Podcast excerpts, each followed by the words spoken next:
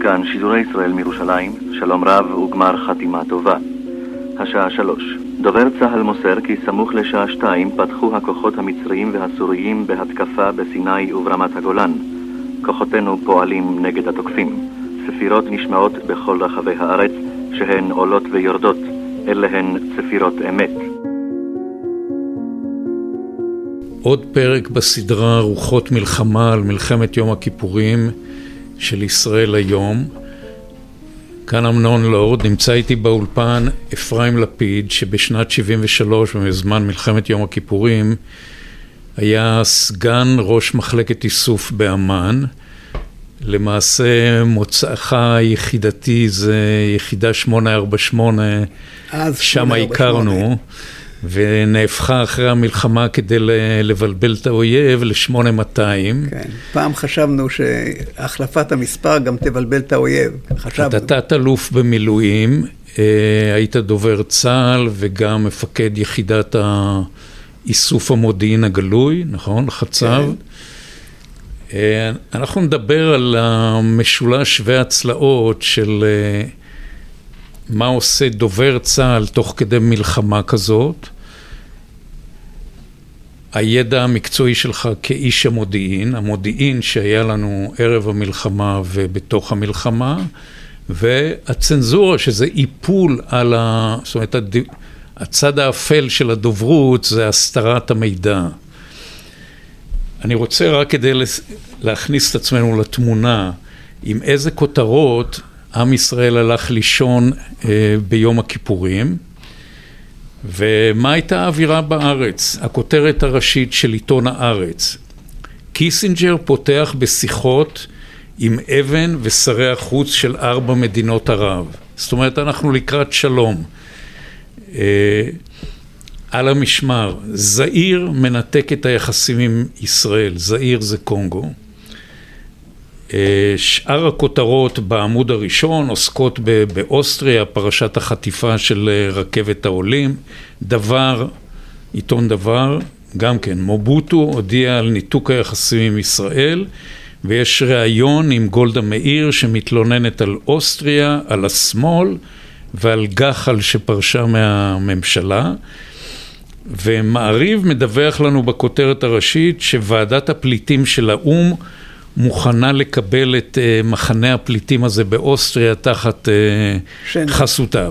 בקיצור, עם ישראל מנותק לגמרי, יש איזו ידיעה קטנה של יעקב ארז מתחת לכותרת הראשית על זה שצה"ל עוקב בדריכות אחרי מה שקורה מעבר לתעלה. האם העיתונאים, האם אנחנו יודעים שהעיתונאים ידעו או היו מעודכנים לגבי המתיחות ו, ומישהו בצה"ל דאג להשקיט את, ה, את הרעש התקשורתי? אנחנו מדברים על היום לפני 50 שנה. כן. והמתח שמוכר, בפרט בישראל, אבל במידה מסוימת אולי גם במקומות אחרים בעולם, בין חופש העיתונות וביטחון המדינה, היה בשיאו.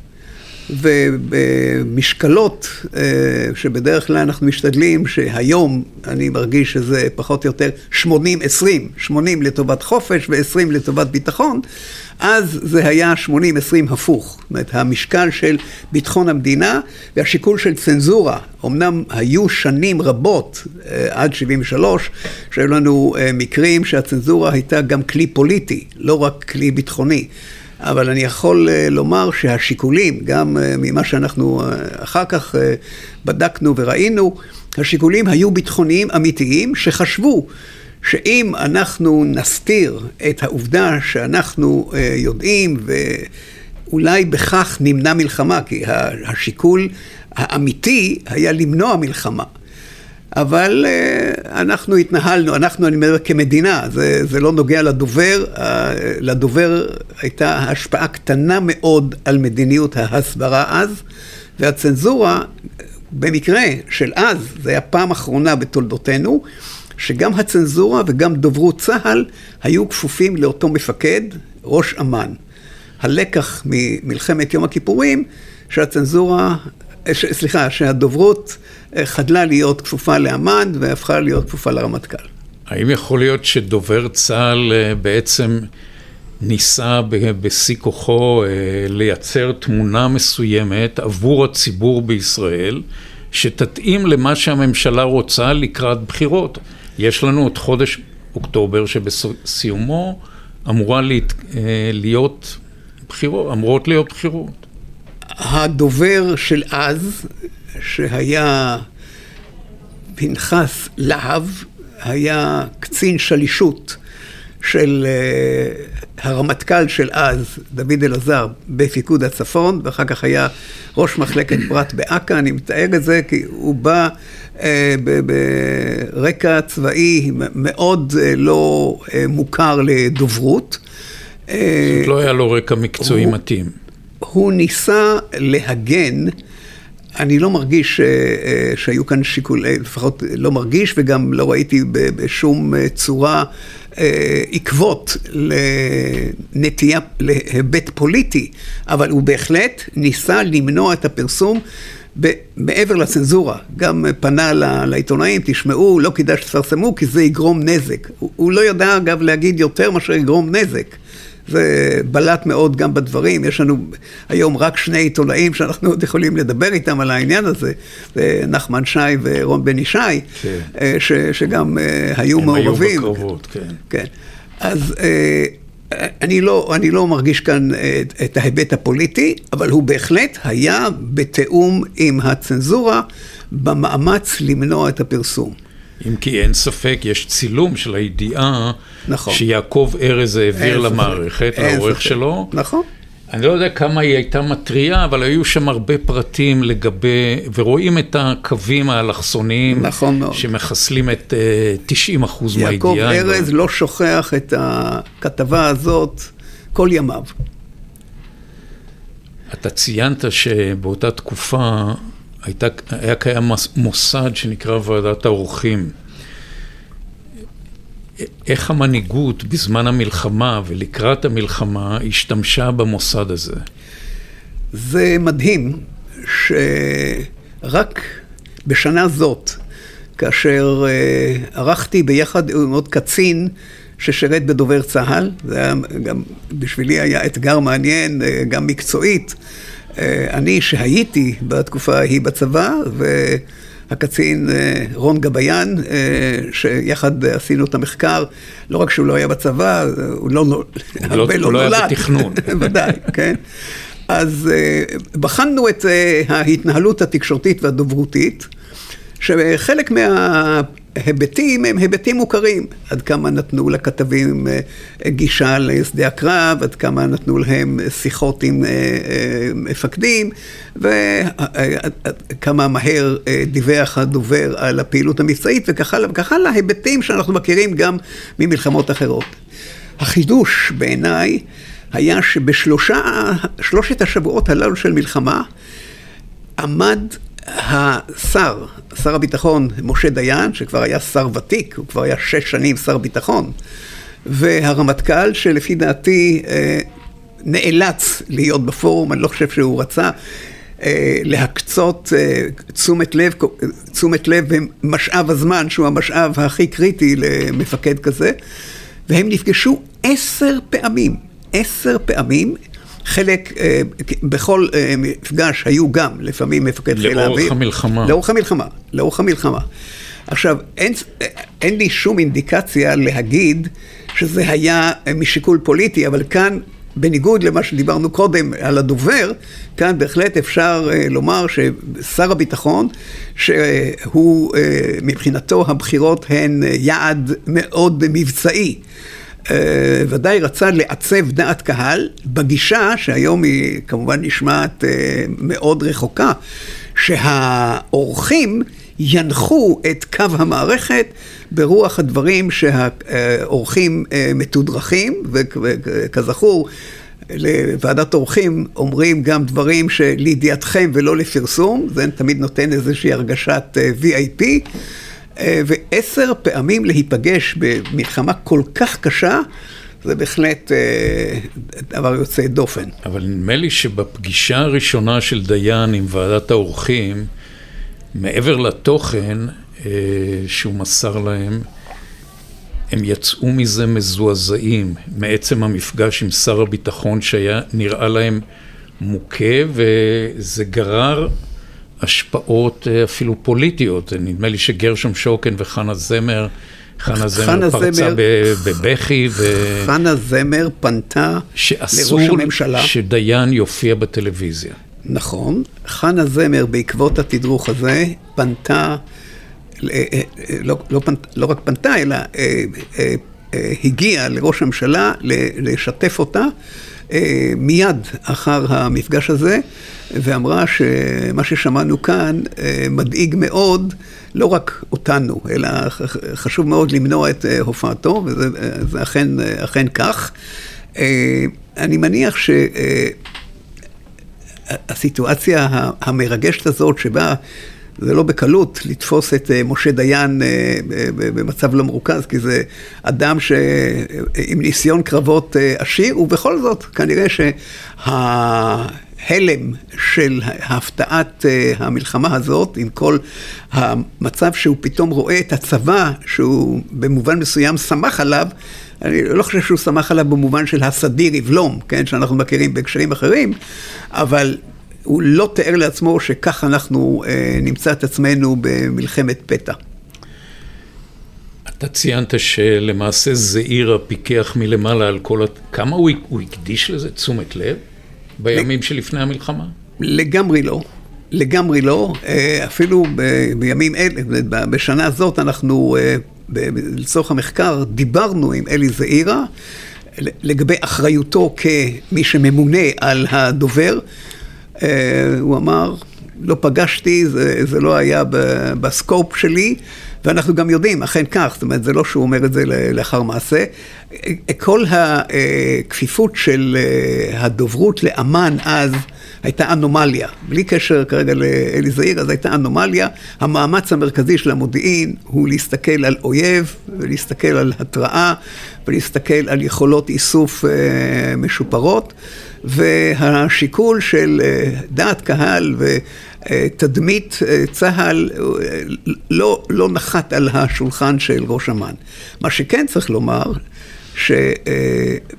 שמבחינת הדוברות, מעבר לכפיפות לאמ"ן, הייתה בהחלט, לדובר הייתה גישה ישירה לרמטכ"ל. אבל גם הרמטכ"ל בתקופה הזאת לא היה קשוב מספיק, זה רחוק מאוד מהמציאות שאנחנו מכירים אבל היום. אבל אני חושב שכדי שעורכי עיתונים יהיו ממושמעים כביכול ולא יפרסמו ידיעות אה, סנסציוניות על מה שקורה בחזית, אה, צריכה, דרושה התערבות ממש מלמעלה, לא של דובר צה"ל, אלא אולי, אולי הרמטכ"ל, הרי מי מדבר עם אה, אחד כמו דיסנצ'יק או...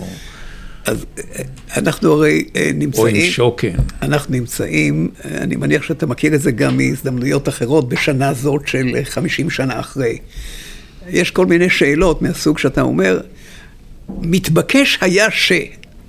אני על מתבקש היה שקשה לי להתייחס, אבל מה שכן צריך לומר, שבעשרה לשתיים של שבת יום הכיפורים, היה ראש אמ"ן בתחילת תדרוך לכתבים הצבאיים. זאת אומרת, אחרי שאמרתי שראש אמ"ן אה, לא ביטא מספיק את אה, אחריותו כלפי אה, דובר צה"ל, אבל הוא נענה ללחץ של דובר צה"ל, אתה מוכרח, דובר צה"ל שביקש מהרמטכ"ל, אתה מוכרח לפגוש את הכתבים בלי, בלי לדעת שבעוד עשר דקות תתחיל מלחמה. זאת אומרת, הם ראו אותו כ...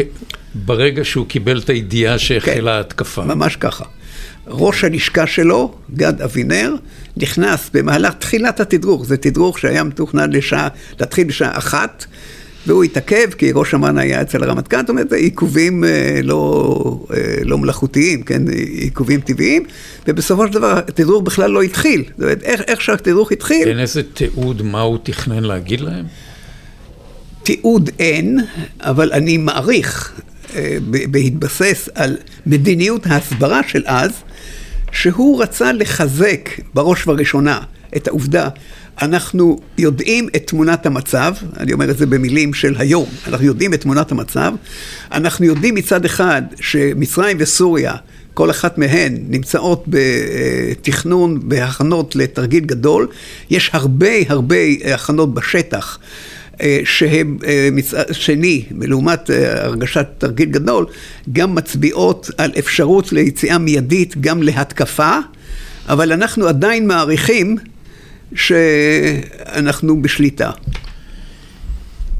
אם אני, אני, אני לא חושב שיש תקדים לזה, רוב, ש, שעם או חברה מקבלת מלחמת פתע כזאת ללא שום הכנה או ידיעות או... כי אפילו, אתה יכול להגיד שאפילו לפני מלחמת העולם השנייה, או ודאי מלחמת וייטנאם, הציבור הרלוונטי להתקפה הזאת מקבל ידיעות ונמצא באיזה מתיחות או בהמתנה לקראת התפתחויות מלחמתיות. ופה במפורש האכילו את הציבור או הטילו עליו איפול מוחלט מהמציאות. אני מדבר על צריך, שנת 73. ברור, ברור. קודם כל צריך לשים את זה אה, בהקשר אה, מדיני, אסטרטגי, שבו ישראל התחייבה לארצות הברית שאנחנו לא נהיה הראשונים. זה, זה מוטיב שמלווה אותנו מ-67.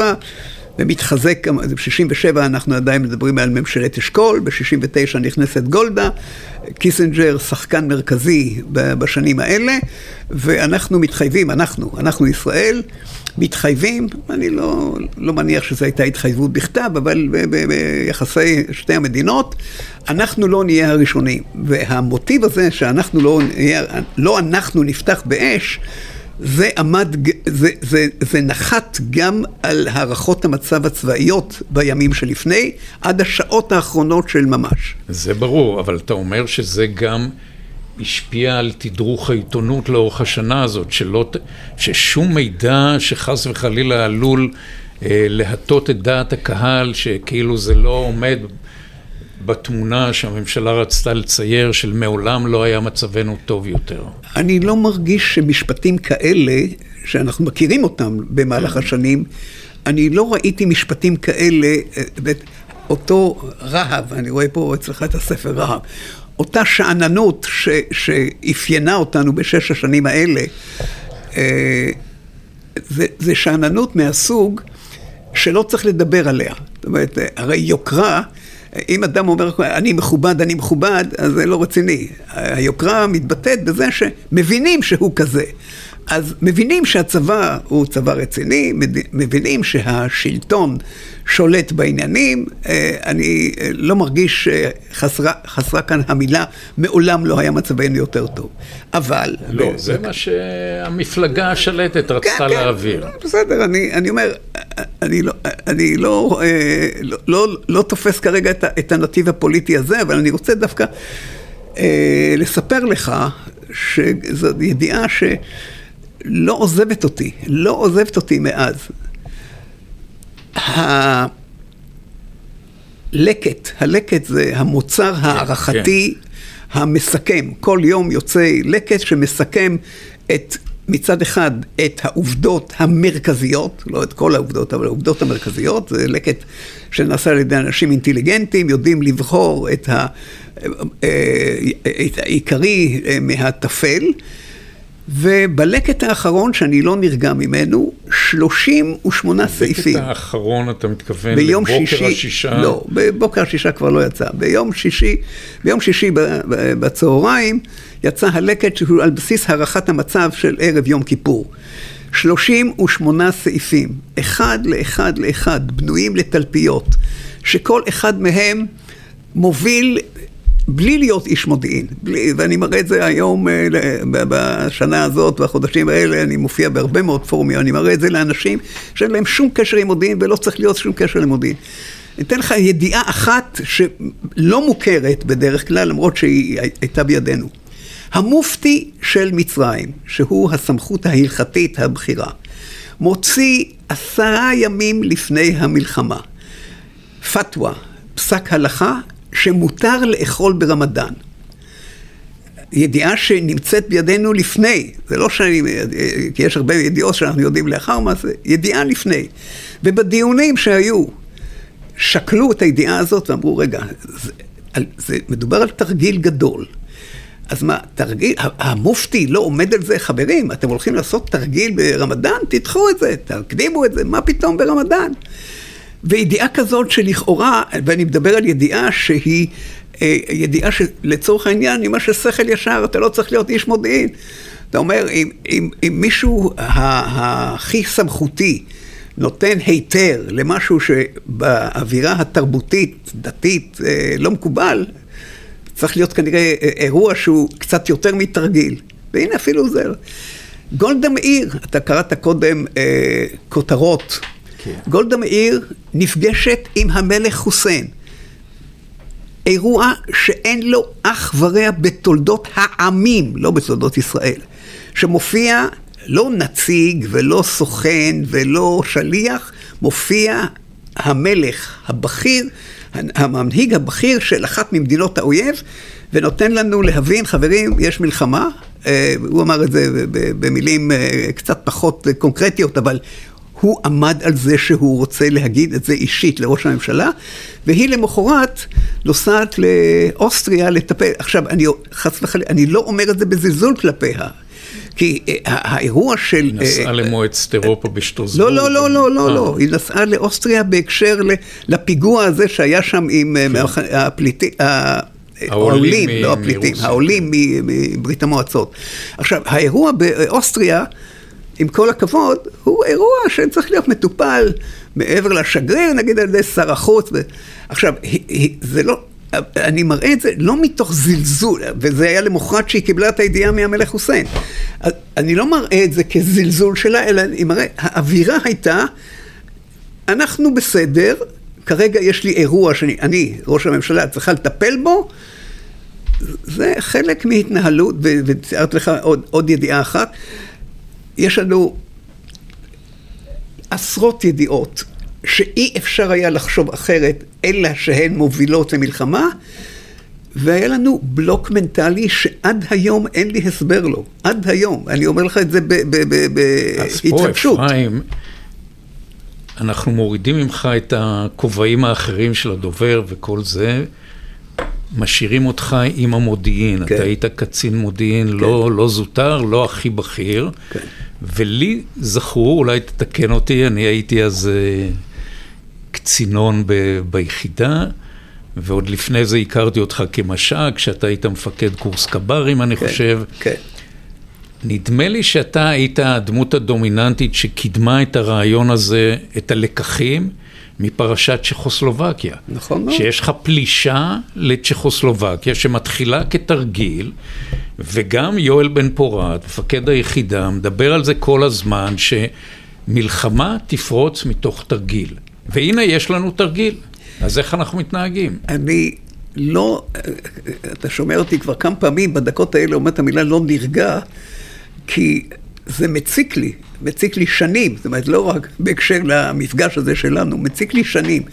חזרנו, הייתי עם עוד קצין, אה, אני הייתי סרן, קצין אחר, רב סרן טוביה פיינמן, היינו באחת מדינות אירופה, באחת משירותי המודיעין, המודיעין של נאט"ו, מיד אחרי הפלישה שהייתה ב-21 באוגוסט 1968.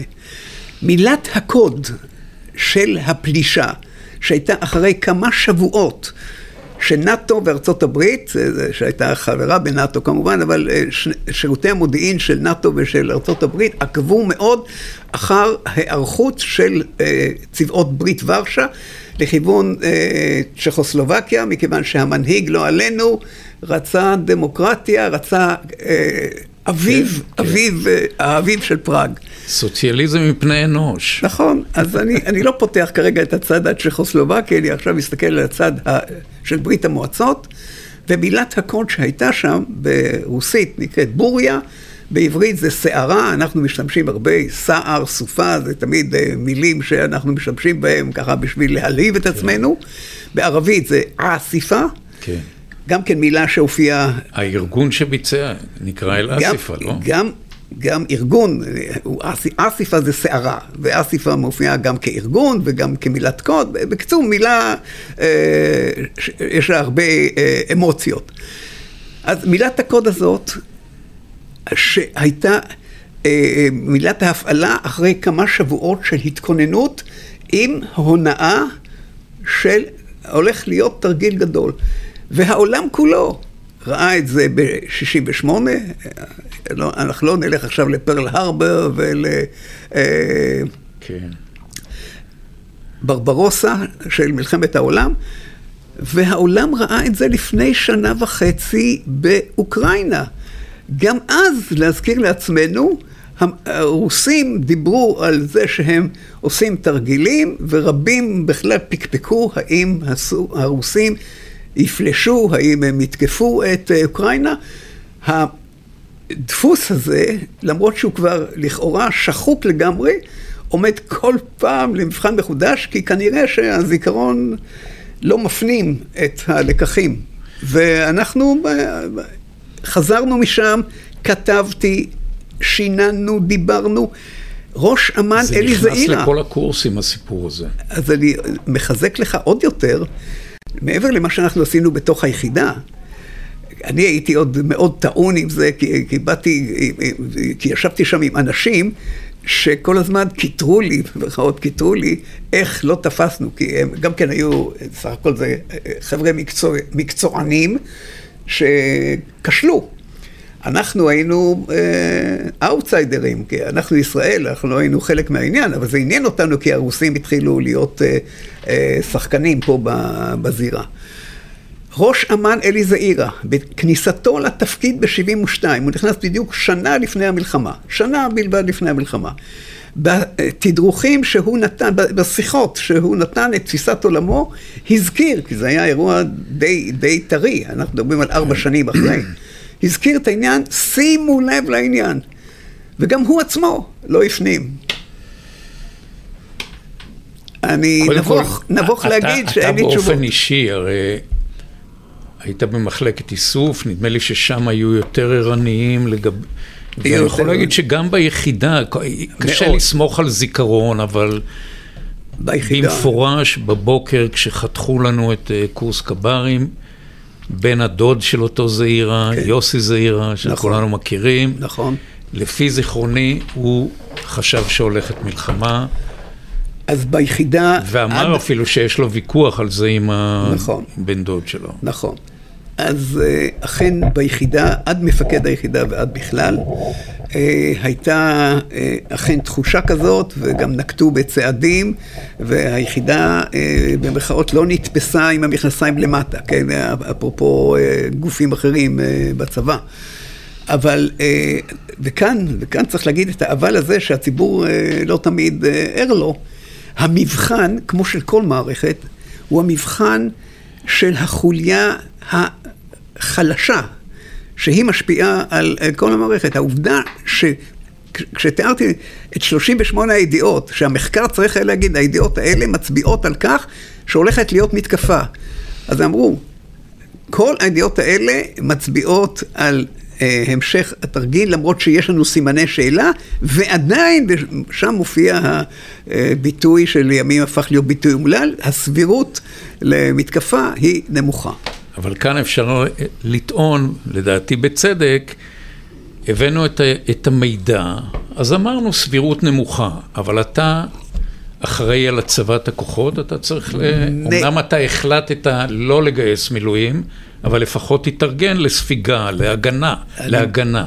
אני מסכים, לא רק מסכים, אני חושב שזה אה, מאוד חמור שאפילו ועדת אגרנט, שנתנה את הדעת על, על ההכנות, ועובדה שהיא אה, קטלה את ההתנהלות המודיעינית בצדק, אבל בדיוק כמו שאותו משה דיין, שאני חושב שצריך היה להיות האיש הכי מנוסה, הוא היה יותר מנוסה מרמטכ"ל בן שנה, היה בוודאי יותר מנוסה מראש ממשלה שהיה לה פחות אה, ניסיון בסוג האירועים האלה. הוא באפריל-מאי, על אה, אוסף ידיעות דומה, אמר, אני לא מקבל את עמדת המודיעין, והורה ביחד עם הרמטכ"ל, הרמטכ"ל בהחלט הצטרף לדעה הזאת, והורה לנקוט סדרת צעדים של מה שמוכר ככוננות כחול לבן. ובדיוק אותו, בדיוק אותה גישה הייתה צריכה אה, להינקט על ידו בסוף ספטמבר, תחילת אוקטובר. לצערנו, כנראה שהדומיננטיות שבה אמן הציג את עמדתו, למרות שכמו שאתה אמרת, זה אכן כך, כל העובדות היו בפני כולם. ויכלו להגיד, שמענו אתכם, שמענו אתכם במודיעין, אנחנו מורים גם, נגיד, לא גיוס מלא, אבל גם גיוס חלקי כמו שהיה באפריל-מאי. אה, שם אחר כך הייתה ביקורת, אמרו, באפריל-מאי הוצאנו כל כך הרבה כסף, לא קרה שום דבר, עכשיו שנת בחירות, זאת אומרת, כל הדברים האלה כבר היו אה, כנראה ב... בעניין הזה, אני שמעתי גם פעם, אה, ואני חושב שזה, אין ספק שזה נכון.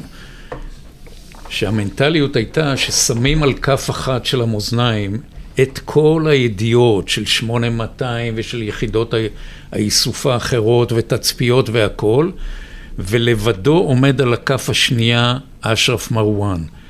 הכל מצביע על מלחמה, אבל עד שאשרף מרואן לא יגיד שזאת מלחמה, אנחנו לא נזוז. היינו שיכורי... אה, משועבדים לסוכן אחד. כל משפט שאתה שואל אותי איך זה יכול לקרות, אין לי תשובה טובה. כי אתה, אתה מעלה נקודות שכשאני מסתכל, כשאדם סביר מסתכל עליהן, לא צריך להיות בשביל זה קצין מודיעין. אתה אומר, אני, למה אני צריך עוד את אשרף מרואן? יש לי פה 38, 38 סימנים מגוונים, גם ממצרים וגם מסוריה, גם מזירת אוויר, גם מים, גם מתצפיות, גם... זאת אומרת, זה, את כל העימותים, אנחנו הרבה פעמים הרי צריכים את העימותים באלף. אז יש לנו גם כל העימותים, זה לא ממקור אחד. ויש לנו כאן ידיעות שחלקן הן ידיעות מחץ, שאתה אומר, רגע, אם מפנים את משפחות היועצים מסוריה, זה לא בגלל תרגיל, זאת אומרת, זה לא סביר. או כמו שאמרתי קודם, אם המופתי נותן אה, חוות דעת כזאת, זה לא אה, פסק הלכה. אה, זה, זה לא בגלל תרגיל. שהיה איזה ראש מדור במחקר ששם כן, לב לעניין כן, הזה. כן, כן. אלברט ראש, קראו לו? אלברט סודאי, כן. ראש המדור המדיני בזירת מצרים. אין ספק, אין ספק שהדומיננטיות, האפיון אם יש דבר כזה אפיון של קצין מודיעין באישיות, אני לא מדבר כרגע על המיומנות המקצועית.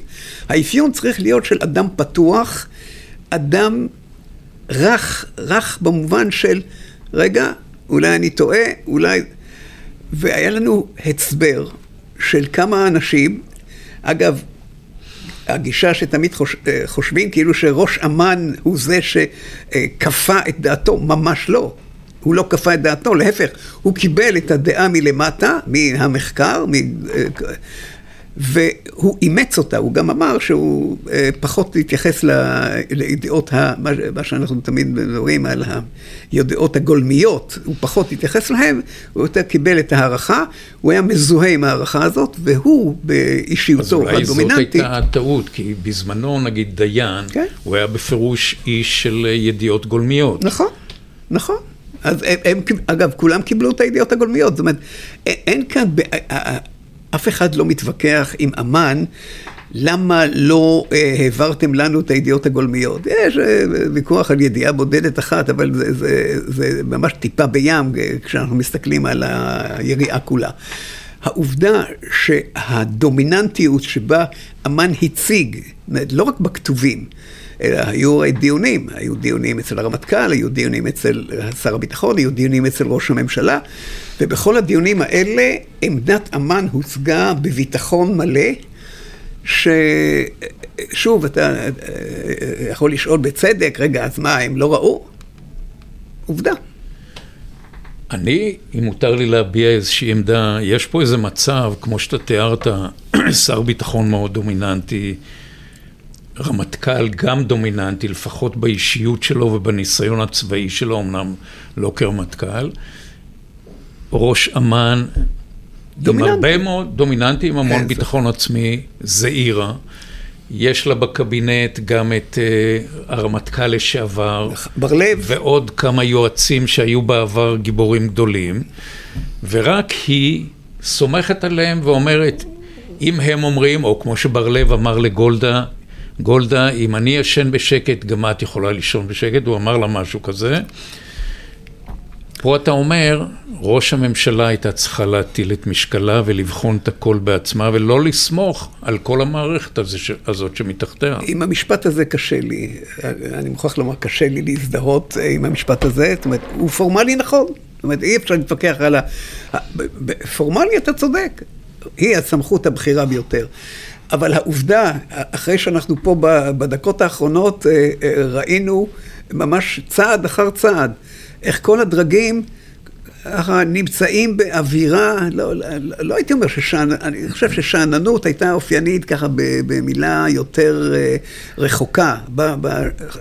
בשבועות, עשרת הימים האחרונים, כי זה סיפור של עשרה ימים בסך הכל. בעשרת הימים האחרונים אני לא חושב שהמילה שאננות היא הנכונה, אבל בואו נגיד שחוסר ערנות מספקת, שזה משהו שהוא קצת, אה, קצת יותר גבוה משאננות, אבל זה בהחלט... גם כל עבודת המטה ונוהל הקרב הצה"לי, מעבר לרמטכ"ל, יש ראש אג"ם, יש מחלקת מבצעים, יש מפקדת פיקוד הדרום, מפקדת פיקוד עם קצין אג"ם, עם קמ"ן, עם אה, אה, אוגדה, עם אה, כל סגל האוגדה. לא הייתה, אה, זה, זה כל כך רחוק מראש הממשלה. זאת אומרת, מה שאני מתאר לך, זה, זה דרגים שהיו צריכים לבצע את תפקידם כן, בלי קשר ברור, כרגע, כן, בלי ברור. קשר. זה לא משנה להם אם, אם המופתי אמר, ולא משנה להם אם היועצים יצאו, הם צריכים לוודא כוננות, בוודאי כשהם יודעים, אפילו מהתצפיות שלהם בתעלה. אני, גם ההבדל הגדול בין זירת דרום לזירת צפון.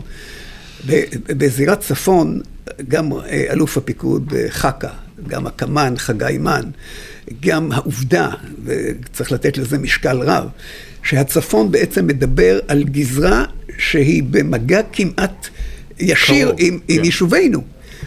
לעומת זאת, אתה מדבר על סיני, מאוד רחוקה ממקומות היישוב הישראלים, ותמיד נדמה שיש לנו גם מרחב התראה, כל המשפטים שידענו להגיד במושגים אסטרטגיים, אבל בסוף, כשאתה מגיע למציאות שאומרת, אוקיי, יכול להיות שמחר פותחים באש, אז אה, לא נקטנו בצעדים המתאימים. אגב, מתוך השלושים ומשהו ידיעות שאמרת שהן מטריות, חד משמעית, כמה מהם זה מעניין? הם לא מהמקורות הסודיים ביותר, אלא דווקא מקורות גלויים. אז זה מעניין שדווקא פה, אה, בניגוד נניח למציאות של 20 אה, השנים האחרונות, ב-20 השנים האחרונות המשקל, הפוך על הפוך, המשקל של הידיעות הגלויות הוא הרבה הרבה יותר אה, דומיננטי. אתה מסתכל על מלחמת האזרחים בסוריה, אתה מסתכל על ההתנהלות של הרשות הפלסטינית, על חיזבאללה, על אה, עזה, אבל אני חוזר לאז. אה, הידיעה היותר מוכרת, זה הנ... לא ידיעה כמו המופע, זה היה נאומי המנהיגים. לנאומי המנהיגים ייחסו חשיבות מאוד רבה, ולקחנו אותם מאוד ברצינות. גם אסד וגם אה, אה, עבד אל-נאצר, אנחנו מדברים, אה, סליחה, על סאדאת. לקחנו ב, עוד, עוד קודם כמובן גם את עבד אל-נאצר, אבל... והיו לנו סימנים, בהחלט אנחנו מדברים על סאדאת, שאנחנו כבר אחרי שנתיים שבו הוא דיבר על הכרעה. ואחרי שההכרעה הזאת התמוססה. נמוגה, אז כבר התחילה, התחלנו גם לזלזל, אנחנו לא ניקח עכשיו את איך הערכנו את אה, סאדאת, שזה טרגדיה בפני כן. עצמה במודיעין, כן. אז אה, משקלו של המודיעין הגלוי היה קטן מאוד, לצערי, אז.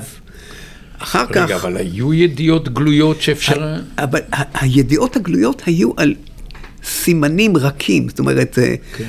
לא, לא משהו, הידיעות הכי משמעותיות, אם אנחנו לא מדברים רק על, ה, על הסודי ביותר הרגיש, זה מה קורה בשטח.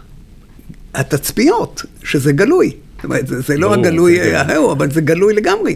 אתה רואה, אתה רואה תצפיות, ואתה כל הזמן נותן להם הסבר שזה חלק מהכנות לתרגיל, אבל הכנות לצליחה זה לא חלק מתרגיל. אבל פה, פה אני אעשה איזה איפכא מסתברא, ישראלי נגיד שיודע ערבית, היה קורא את העיתונות המצרית והסורית וירדנית. מספיק, מספיק את שני אלה, כן. הוא כבר היה מבחינת הכנה נפשית ואינטלקטואלית הרבה יותר מוכן למלחמה מאשר הישראלי שקורא את העיתונות המקומית. אז ככה. וזה אה, למרות שאלה אה, עיתון, עיתונים של מדינות מטעם, דיקטטוריות. עיתוני, כן, עיתוניות מטעם.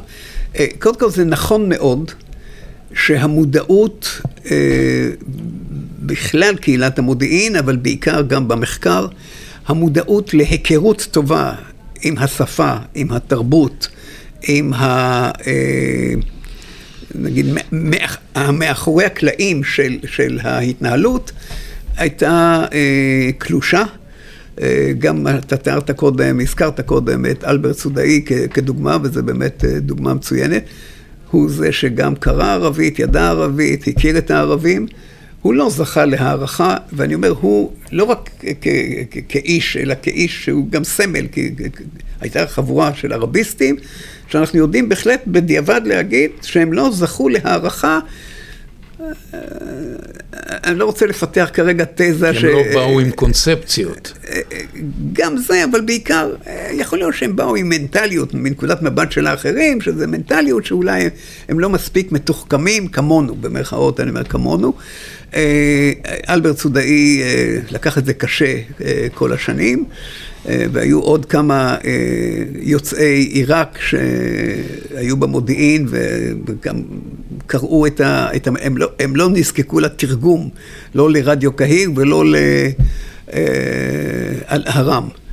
עכשיו, אתה היית במוקד העניינים במחלקת איסוף כשניסו ללחוץ על ראש אמ"ן ש...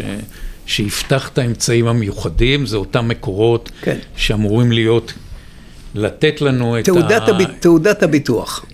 לתת okay. אוקיי. לנו את הקולות האמיתיים שאומרים אם תהיה מלחמה או לא, או לא תהיה מלחמה. טוב. זה היה עוזר לנו אם היינו פותחים את זה?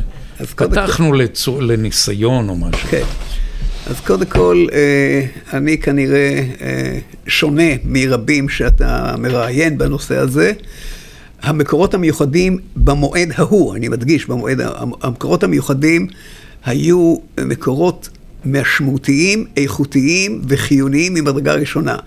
אני אה, קיבלתי את דרגת סגן שלי בשנת 64, אז היה פייפר כזה, עוד לפני עידן המסוקים, אה, כי הייתי בבסיס שאי אפשר היה להגיע אליו בדרך אחרת, לטפל במקורות המיוחדים. זאת אומרת, אני מדבר איתך על מקורות שמדברים אליי מאוד, זאת אומרת, זה לא משהו שאני קראתי עליו באיזה ספר או באיזה נוהל. ודאי, אני יודע. כן, לא, לא, אני, אני מספר את זה ככה באילוסטרציה בשביל שיבינו. ולצערי הרב, לצערי הרב, במועד הזה, התנובה של המקורות המיוחדים האלה מבחינה מודיעינית, הייתה נמוכה מאוד בגלל סיבות אובייקטיביות. ב-73? ב-73, ב-73. מכיוון שנתפסו, אה, המצרים אה, תפסו, אה, אה, שמו יד, נקרא לזה ככה, כן, לצורך העניין. בפיקוד ים סוף. כן, ו, וזה, בקיצור, לא, לא נפתח כרגע את, את, את כל המציאות, אבל אני אומר לך, שורה תחתונה, שהביטחון שמייצרים עכשיו, אני אומר עכשיו, זאת אומרת, לאורך השנים, זה לא, זה לא התחיל עכשיו, כאילו שלו היינו אז קודם כל, יש לי גם אינדיקציות שאנחנו פתחנו, חלק מזה בכלל בלא אישור, חלק עם אישור, זאת אומרת, כל השעות שהיו ככה שעות מאוד קריטיות של חמישי-שישי, אנחנו מדברים על חמישי-שישי לקראת שבת, אה, היו במצב שהיינו במגע, אה, מגע מודיעיני, כן? עם המקורות האלה. אה, פתחו את זה לאיזה עשר שעות. אנחנו פה לא, ב, לא במצב דיון, דיון מלא, אני אומר ששאלת שאלה מאוד טבעית. כי רבים מתייחסים, נכון. והיה, והיינו פותחים, אז הכל היה נראה אחרת. זאת לא הייתה המציאות, למרות שיש כמה, יש כמה ב, ב, בין החוקרים של המודיעין של אחרי המלחמה, שהם ממשיכים להריץ את התזה הזאת. אז כיוון שאתה עכשיו מדבר אה, על המבול עם נוח, אז אה, כן. אתה זוכר איזה מצב שאתה ו- ודיגלי לוחצים על אה, זעירה, תעשה משהו? אני זוכר, כן. עכשיו, השיקול של ראש אמ"ן, גם את זה צריך להגיד בהגינות אינטלקטואלית, השיקול של ראש אמ"ן שלא לאשר לפתוח את זה באופן שוטף, היה כי הוא חשב שעדיין לא הגענו לרגע הקריטי. כי כל הזמן, אנחנו השתמשנו במילה, כן, בסלנג, כן, אני אומר את המילה תעודת ביטוח. תעודת ביטוח, אתה אומר, רגע, אני אפתח את זה כשיכלו כל הקיצין. זה לא משפטים, זה משפטים שאני אומר כן. היום כמובן, אבל זו... עכשיו, זו אמירה זה, זה לא הייתה התנגחות, זה לא היה, זה, אתה אומר ככה, אני אומר ככה, זאת אומרת, זה גם, זה גם לא שאלה שנבעה מהערכה של ראש אמ"ן, ש, שאפיינה אותו גם ב, ב, בדיונים האחרים, הייתה שאנחנו לא ממש על הסף, והוא חשב שהוא רוצה לשמור את האופציה הזאת לרגעים יותר קשים, למרות ששוב, בדיעבד, צריך להגיד, כבר היינו ברגעים האלה. אבל זה המצב. אני מניח שעם כל המידע שהיה קיים, גם אם הייתה נוס... נוספת איזושהי ידיעה אה, מהמקור הזה, זה לא היה מוסיף יותר משקל, אלא לצ... אם כן היינו לא, לא, שומעים לצערי, את זה מהפה לא, לא הנכון. לצערי, לצערי אתה צודק, אני אומר, זה... זה... גם, אני אומר את זה גם לאלה, זה הרבה פעמים, הרי אתה מבין הסיטואציה שאנחנו מדברים בינינו, אני עברתי אותה בשנים האלה כמה וכמה פעמים, וכל כי, פעם... כי הביאו טענות ששיקרו בעניין הזה, שאמרו שזה פתוח, וזה לא היה פתוח. אז אתה, אתה ודאי לא תרצה שעכשיו נפתח את כל ה... יש... יש, יש, יש לזה תשובה. יש גרסאות, לא, כמובן שיש תשובה, אבל אני אומר, יש גרסאות שהיום חלקן גם מבוסס על... מי שרוצה לבנות אה, את כל האשמה על אה, ראש אמ"ן, על זעירה, אז מוסיף גם את הגרם הזה לעניין. כן, כן. אבל יש מספיק, אה, הוא נושא באחריות, הוא גם אומר את זה בכל פורום, הוא נושא באחריות לכישלון בהערכה. לא כיש... המערכת האיסופית, ולכן אני אומר, העובדה שהמערכת האיסופית הביאה את עושר הידיעות האלה, אבל כתוצאה מהן לא הגענו להערכה המתאימה, זה כישלון, אין שום ספק. מה שמדאיג זה שהגורמים שראו את כל הידיעות, כל מה שדיברנו קודם, ראו את כל הידיעות ולא נקטו בצעדים, וגם העובדה שבסופו של דבר את ההערכה תמיד מגבשים אנשים, לא מלאכים אלא אנשים. והרבה פעמים יוצא לי לדבר עם ה... מעריכים של היום, וכולם, אני אומר, אתם יכולים להבטיח שעכשיו... כן. אז כן, אתה מכיר את זה, אף אחד לא יכול להבטיח. כולנו בסך הכל בני אדם. כולנו בני אדם. וגם זה לפעמים בקושי. כן. תודה רבה לך, אפרים לפיד. תודה, אמנון. שיחה מאוד מעניינת. היה במיוחד מעניין לשמוע אותך, כי אתה לא שואל את זה רק כעיתונאי, אלא אתה שואל את זה כבעל עניין. כן. צופה פעיל. תודה.